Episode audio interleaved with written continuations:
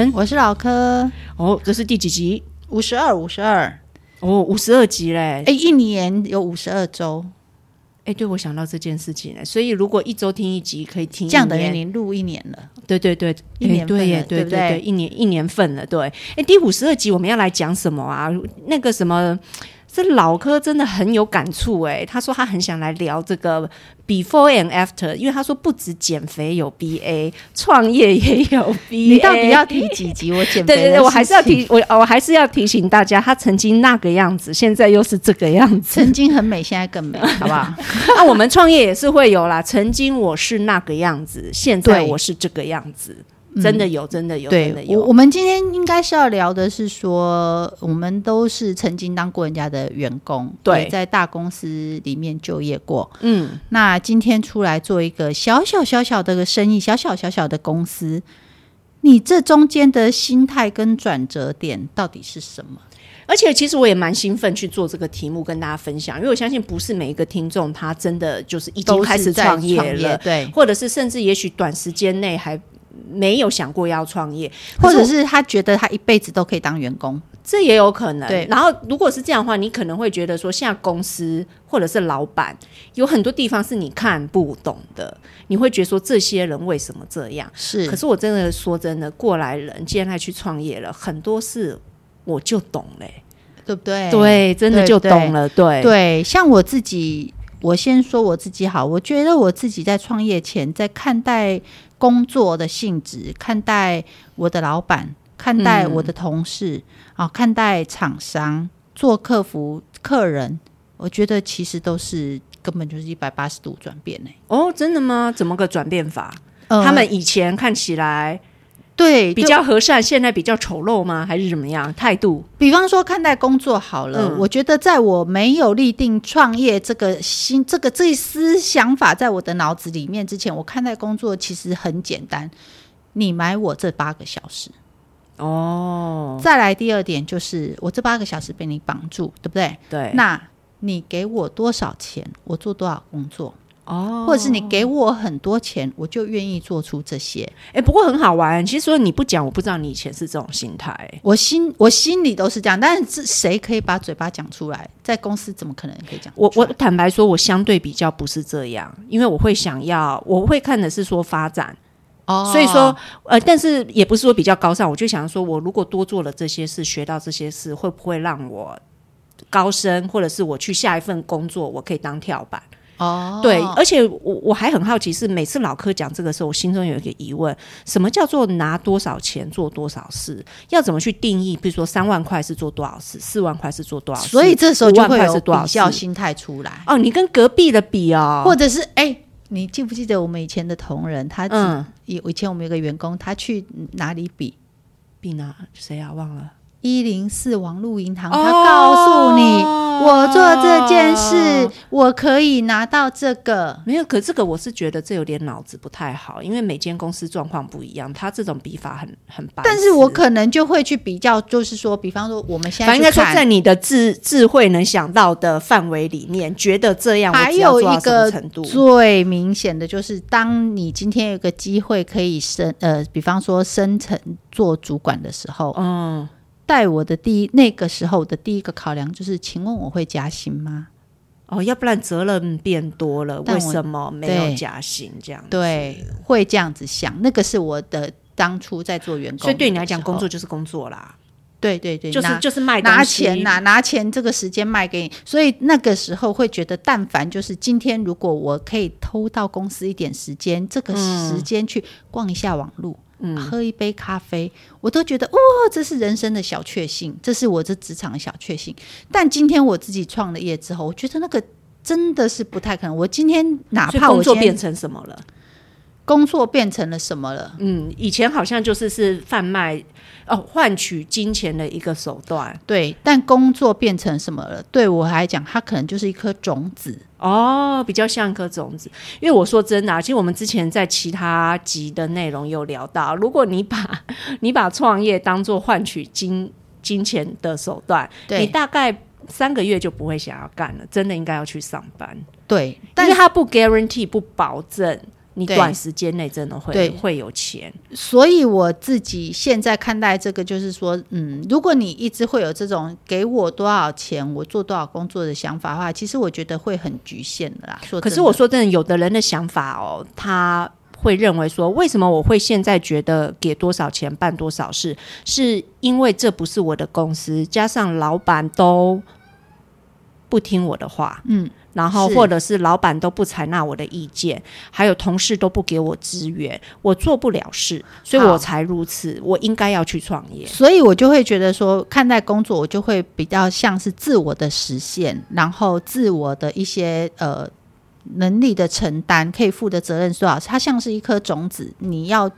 必须要每天细心的灌溉它，它才会长大。Okay. 那再来就是我们在看待老板这件事情哦，老板这个我就最有心得了。以前是不是都觉得老板很机车，对不对？老板很奇怪，没有，我跟你说，金手指，我根本觉得老板很笨，对，没错，因为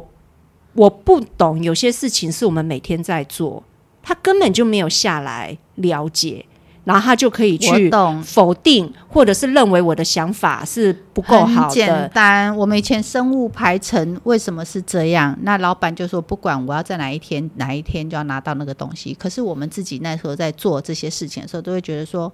产线排程就是这个时候啊，你就是不懂啊，你是不是笨啊，你今天是工作是怎么样，我们就会一直去有这些。还有啊，客户什么都是我在跑的，我知道现在市场的状况就是这个样子，所以我才建议要这样子做。可是老板就不知道为什么，就是或者是说他就这个那个就是不愿意答应，只想维持旧的方式。哦，旧的那么好哦，那你干嘛找我来？有时候会这样子想。但是我们自己身为经营者的时候，你就不会这样子去想这些事情。对，因为我觉得很简单啊。你真的觉得你很笨我很笨吗？还是说所有的老板都很笨吗？不是啊，我后来就是觉得说你没有承担风险，讲什么话都很容易啦，对不对？我其实坦白说，我就这样讲，我觉得有些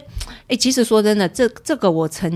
在创业之后，曾经有一个跟我们合作的伙伴，当时他还在上班，他那时候也是好像我开车载他，我在跟他聊配方的事情，他一路一直在讲他老板的坏话，对，坏话，然后一直说他很不懂，然后呢，现在的外面的配方都已经到什么什么什么了，然后我们还走到什么境界了，你还停留在巴拉巴拉巴拉这样子。但是因为那时候有点迷路，实在开太久了，所以我就发现怎么可以讲那么久，然后我后来就受不了，我后来就跟他讲说，很多风险是因为我那时候已经自己在做了，是经营者他要去承担的。那个付钱不是个问题，是付了钱之后会得到什么。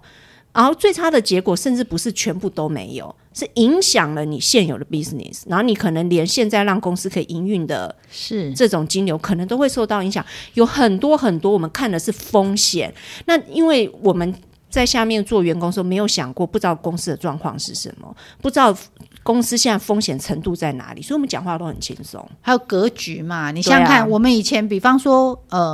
做这个业务好了，我们可能 maybe 我们只是摸到这一个部分啊，瞎子摸象，瞎子摸象，对对对，很像是一个拼图，我们只知道这一块哦，摸到象腿以为是象腿啊，你摸到屁股以为大象就是一面墙壁，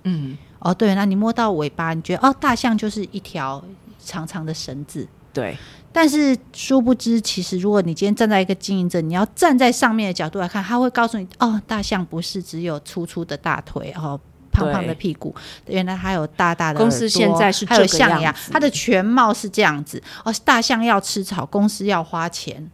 对不对？甚至有时候真的不是说，只是说哦，比如说没有办法投资这个10万20万，没这个钱，不是没有这个20万的问题，而是说这个投资下去的钱加人力，可能影响的范围，所有的风险，这个可能要经营者比较清楚。对，那我们只负责一部分的工作的人，可能相对没有办法，我们很难看到全貌。对，然后真的是出来做就会发现，当然啦，我知道还是有老板很笨，可是绝对没有像你想象中的那么多这么笨，而且也不至于笨到像你说的那个样子。是啊，然后我那时候第一次有点觉得说，天哪，我竟然听不下去，我竟然要帮老板讲话啊。对，其实我也是很多，因为我会觉得说，我那时候开始出来工作之后，我会觉得说那个讲的角度好单一，怎么可以只从这个角度看事情就觉得老板那么笨，我这样发现啊，我这样会这样想，可是没办法，因为真的自己出来做了，我觉得那个感受上面真的蛮深刻的。是啊是啊， 对。然后如果你要问我的话，我觉得我自己有一个最大的学习，而且这个学习真的会让人变得很谦逊，就是我真的觉得你真的有你自己想的那么有魅力吗？哦、我你知道，我说真的，我还在新创公司工作，还没有出来做的时候，那是我这辈子最沮丧的时候。因为我常常会回想我20几岁的时候那个荣耀，那时候我觉得我好有魅力哦，我都会去跟人家讲说我那时候去日本开会、哦、我去韩国开会，然后我那时候去申请学校的时候，我 AC 里面有写啊，我整桌的会议室里面只有我一个是女生、哦啊、我跑了，我去解决什么问题、哦、然后 去 PR 我自己啦。那时候真的觉得自己人生最 sexy 最魅力在工作上面的时候就是我20几岁，然后后来就觉得天哪，我的人生是每下愈况嘛，从到新创公司然后创业更是，然后我后来真的发现一阵子之后我平静了，我在想说其实我以前真的没有那么有魅力，那些是我公司很有魅力、哦、对，因为我公司你的光环跟你的魅力都是公司给你的，公司够大，然后呢公司的资源，公司的品牌形象，今天我站去，我是再年轻的一个女孩子，对方再不确定我能做什么，他对我都是会很恭敬的。是的是的，对，那只要公司愿意派我去韩国去日本，就算他们觉得为什么派这么年轻的人来，他也不敢说什么。对的对的对，然后你20几岁你就可以站在那个舞台，你会觉得都是你自己的魅力加本事。其实我对以前我们的工作也是，所以会变成是说公司给予你的光环，在那当下当然所有人对你都是非常逢迎、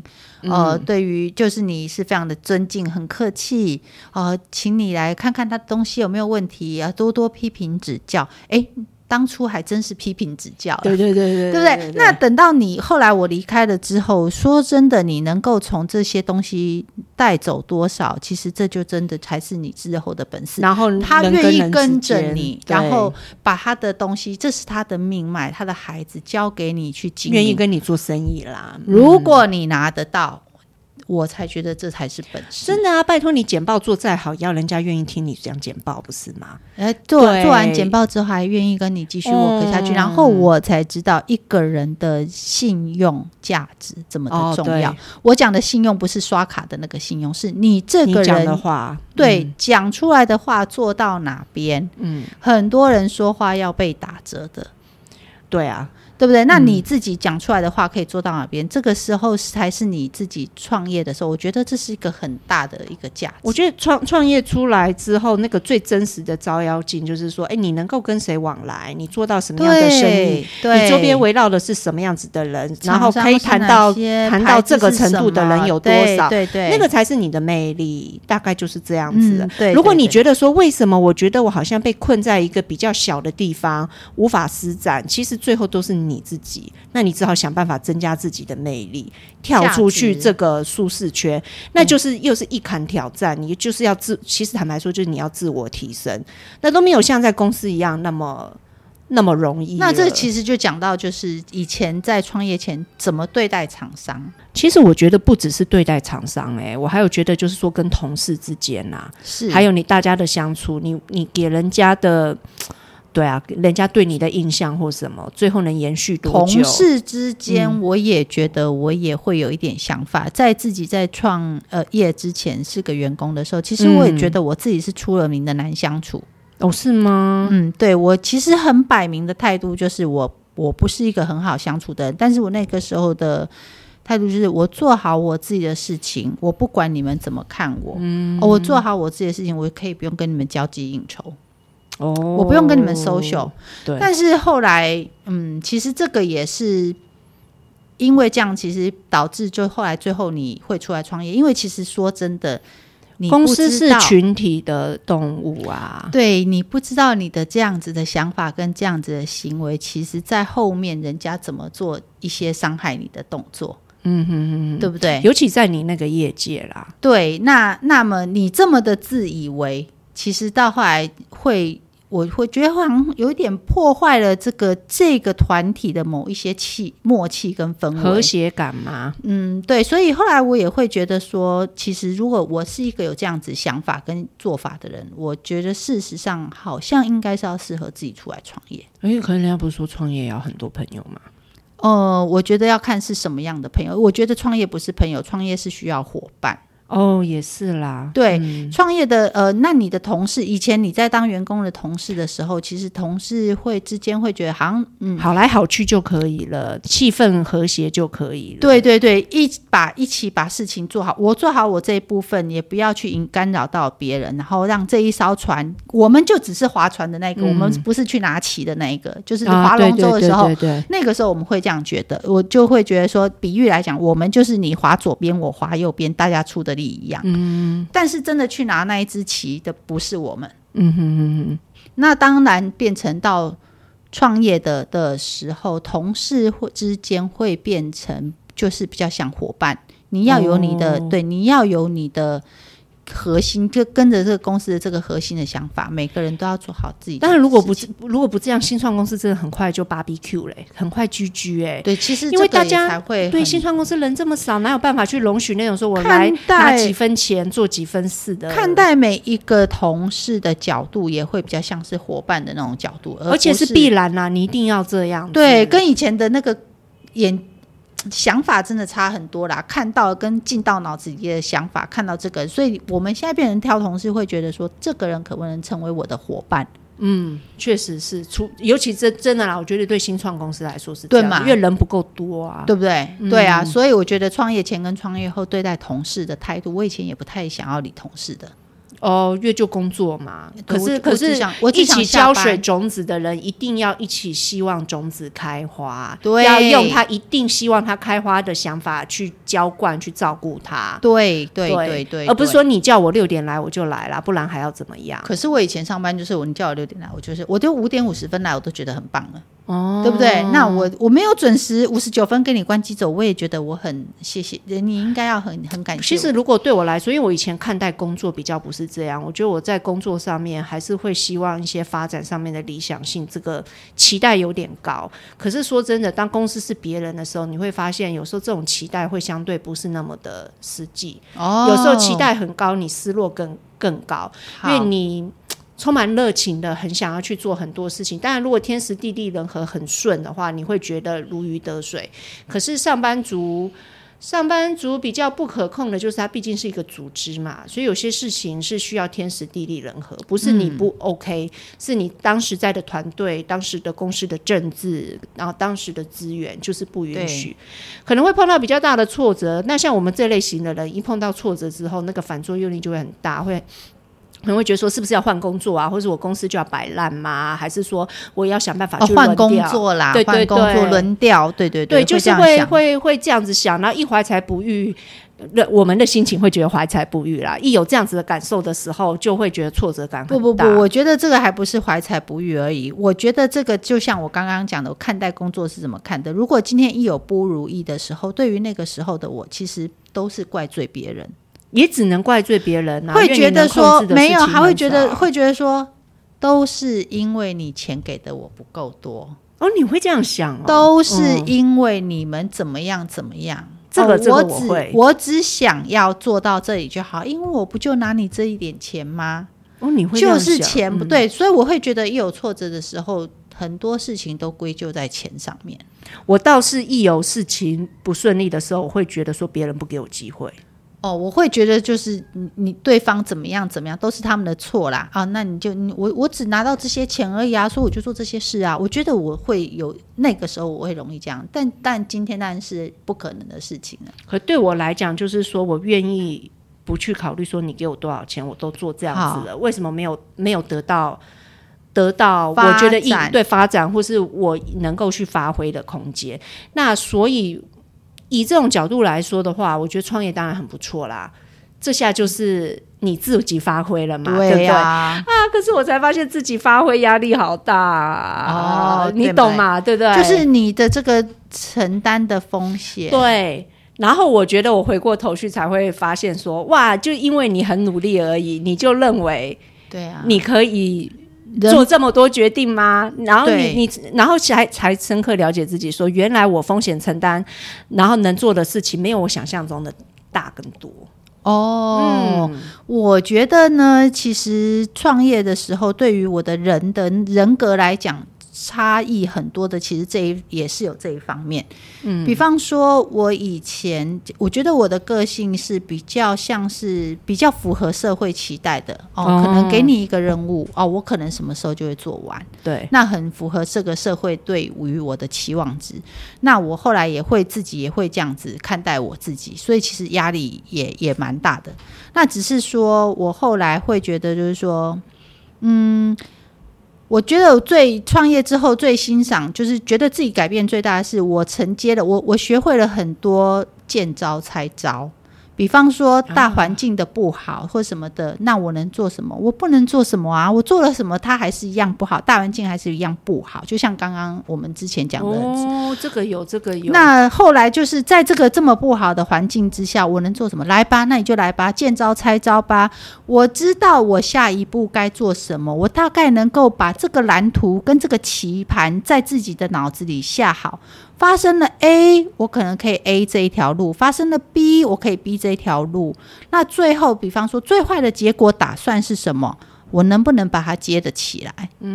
这个风险我担不担得起？我觉得这个是在于我以前如果是在上班的时候，我都会觉得很容易去怪罪到别人的身上，自己没有想要承担责任的那种感觉跟风险。可是自己创了业之后，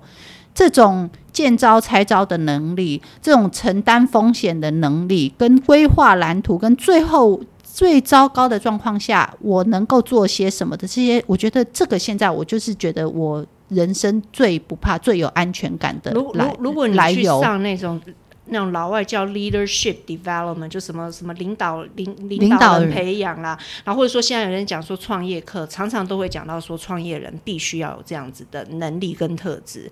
你当然要做万全的准备，但是做完准备之后，他不见得会按照剧本走。是你必须要有能够说发现苗头不对了，立马去反应。然后呢，你要转弯也好，你要后退也好，你要冲也好，随便，但是你要根据那个状况赶快改变计划的能力。那如果说你很死脑筋的认为说你做好计划了，你就要按剧本演出，哇，那个就是那可能会翻船。对，会翻船，因为你遇到浪来的时候你还硬要冲上去。可是因为我觉得我自己在求学，还有自己过往对自己的要求，还有在工作上面，我也是相对比较完美主义，比较死脑筋的人。然后一直坦白说在大公司外商工作，你就会觉得说这种比较单一路数，想好目标，然后就不但要做到，然后还要 outperform， 要做得更完美的那种死脑筋，也在上班的这段时间养得很好。对，那我真的觉得创业之后回来真实世界了，这就跟你育儿一样，你要认为你的小孩子生出来一定什么个性，然后到时候你要先帮他预先报名什么才艺课，然后上完第一集第二集之后马上就要转，就有那种感觉，就是创业就跟你育儿一样。其实是真的，这是不可能是这样，孩子都还没生出个踪影，你去帮他报什么才艺班。对，然后他上完第一集他都已经这样了，你还要帮他报下一期嘛？我觉得有点类似。我觉得创业也是像育儿一样，那你要一直去观察说这个孩子现在长什么样子。对，然后外面的环境变了，那你赶快那帮他转学还是什么的，有点类似这种感觉。对，你要懂得去转一些方向，或者我觉得这个能力还蛮重要的。那会不会是因为我创过业，所以我育儿才能如此轻松，我才如此的不死脑筋？我可以这样想吗？我突然之间有一兆回光洒在我脸上。好，对，大概就是这样吧。对，希望你的小孩可以平安健康的长大，好吧？对啊，这个我是觉得我们今天小小的分享啦，创业前后的心得。因为说真的，我们自己身边是有朋友有点在摇摆，到底要去上班还是要去创业，然后也会问说他适不适合。我觉得这个是反而我们自己来反思，我觉得说我们觉得创业的 BA 大概是怎么样，然后必须要适应的事情。有时候讲完我会怕会不会大家觉得他不要创业好了。其实不要创业也没有关系啊，谁说人生一定要创业？对啊，我是觉得本来就是这样子的。对对，我是觉得高风险不一定有高报酬啦，可是说真的你的生活啊时间啊你比较属于你，这是肯定是有的。我觉得很多事情可以掌握在自己的手上，可以承担的那个感觉很不错啦，所以大家都问我说，就像你很常问我为什么我这么有安全感、这么可以给予这些东西，因为我觉得这些东西我都已经都先在我脑子里都已经 run 过一遍了、最糟的状况之下我可以做到哪边，这我最可以接受的，最糟的我可以接受到哪里。最糟的状况有可能是哥吉拉突然来然后把台北踩一圈，这个你有想过吗、这个我好亢奋因为我是哥吉拉迷啊，我这一生就等这一天、但重点是不会有这个东西来啊好不好，我还要买机票去东京看大概就是这样子。对啊，那如果说大家也很好奇说上班跟创业之后还有什么不一样，然后什么需要适应，然后我觉得也欢迎啦，可以透过我们资讯栏位的各种方式与我们联系。那如果你喜欢我们的节目的话，也记得给我们5颗星，对的，我们需要评价，对，我们需要评价，我们需要流量密码好，那这是今天第52集的内容，很谢谢大家的时间，我是范雪伦，我是老柯，下次再见咯，拜拜。